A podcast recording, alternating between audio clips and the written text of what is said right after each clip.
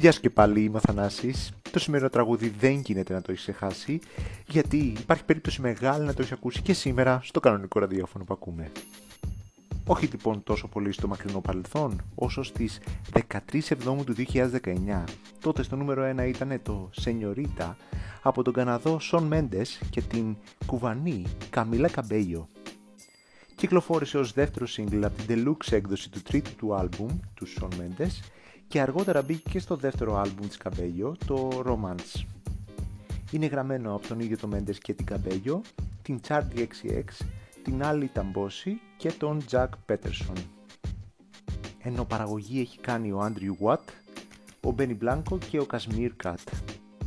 Αρχικά ο Watt σκέφτηκε τη μελωδία της κιθάρας και αργότερα όλοι μαζί πρόσθεσαν τις άλλες μελωδίες και τους στίχους, μαζί με το χαρακτηριστικό I love it when you call me señorita.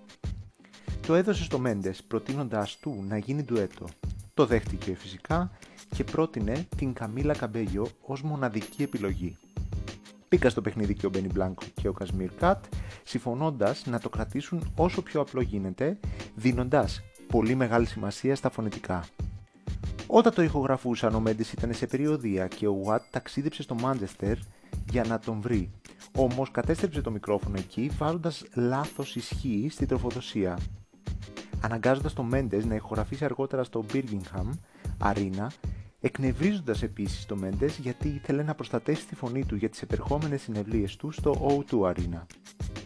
Μέχρι τότε οι δύο τραγουδιστές το δούλευαν από απόσταση, μόνο μέσω του FaceTime και βρέθηκαν μαζί στο στούντιο λίγο καιρό πριν την κυκλοφορία. Η χημεία τους στο στούντιο και η ενέργειά τους σχολιάστηκε από τον Μπέρι Μπλάνκο. Το βίντεο για το τραγούδι έκανε πρεμιέρα στο YouTube στις 21 Ιουνίου του 2019, έχει σκηνοθέτη τον David Meyers και έχει μέχρι τώρα πάνω από 1,2 δισεκατομμύρια προβολές. Το τραγούδισε ζωντανά στα MTV VMAs αλλά και στα AMAs του 2019 κάνοντας όλους να σχολιάζουν την ενέργεια μεταξύ τους και τα τελικά κοντινά πλάνα που τους δείχνουν να τραγουδούν τέρμα κοντά ο ένας με τον άλλον με ένα μόνο μικρόφωνο. Οι κριτικοί το θεώρησαν πολύ σεξ και ταιριαστό και για τους δυο και ο Μπάρακ Ομπάμα το είχε βάλει στη Summer Playlist του για το 2019. Στα charts μπήκε αμέσως στο νούμερο 2 του Billboard Hot 100 στις 6 Ιουλίου και τον Αύγουστο έπιασε κορυφή ρίχνοντας από εκεί το Bad Guy της Billie Eilish. Ήταν το πρώτο νούμερο 1 για τον Mendes και το δεύτερο για την Cabello μετά το Havana. Στα υπόλοιπα charts βρέθηκε στην κορυφή σε 35 ακόμα χώρες. Από θέμα βραβείων κέρδισε American Music Award, 2 MTV VMAs, People's Choice Award και ήταν υποψήφιο για Best Pop Duo or Group Performance στα Grammys. Είναι το πιο στριμαρισμένο τραγούδι του Spotify για το 2019 και ένα το γενικά.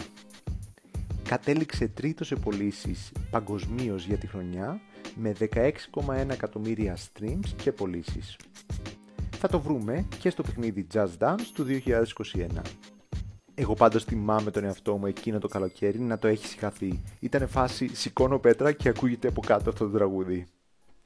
Ευχαριστώ που βάλατε και με ακούσετε σήμερα και σήμερα. Τα λέμε αύριο στο επόμενο.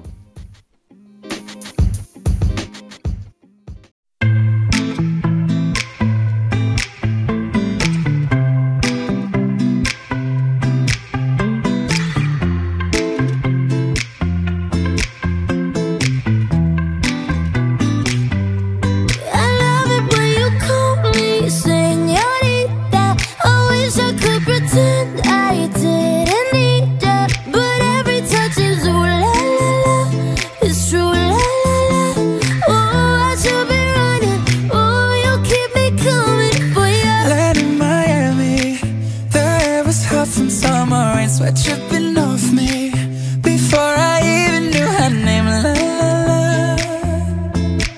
You felt like oh la la la. Yeah, no.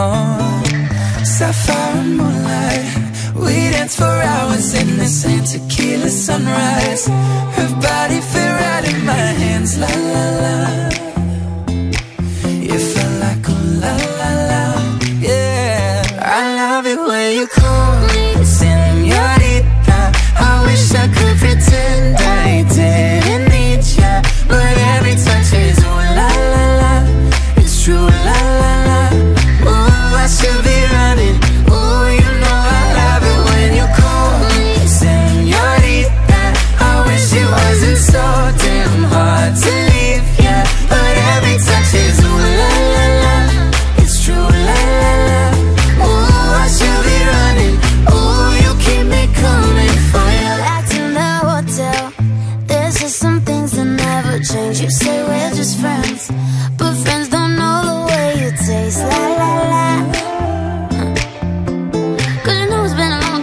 don't let me fall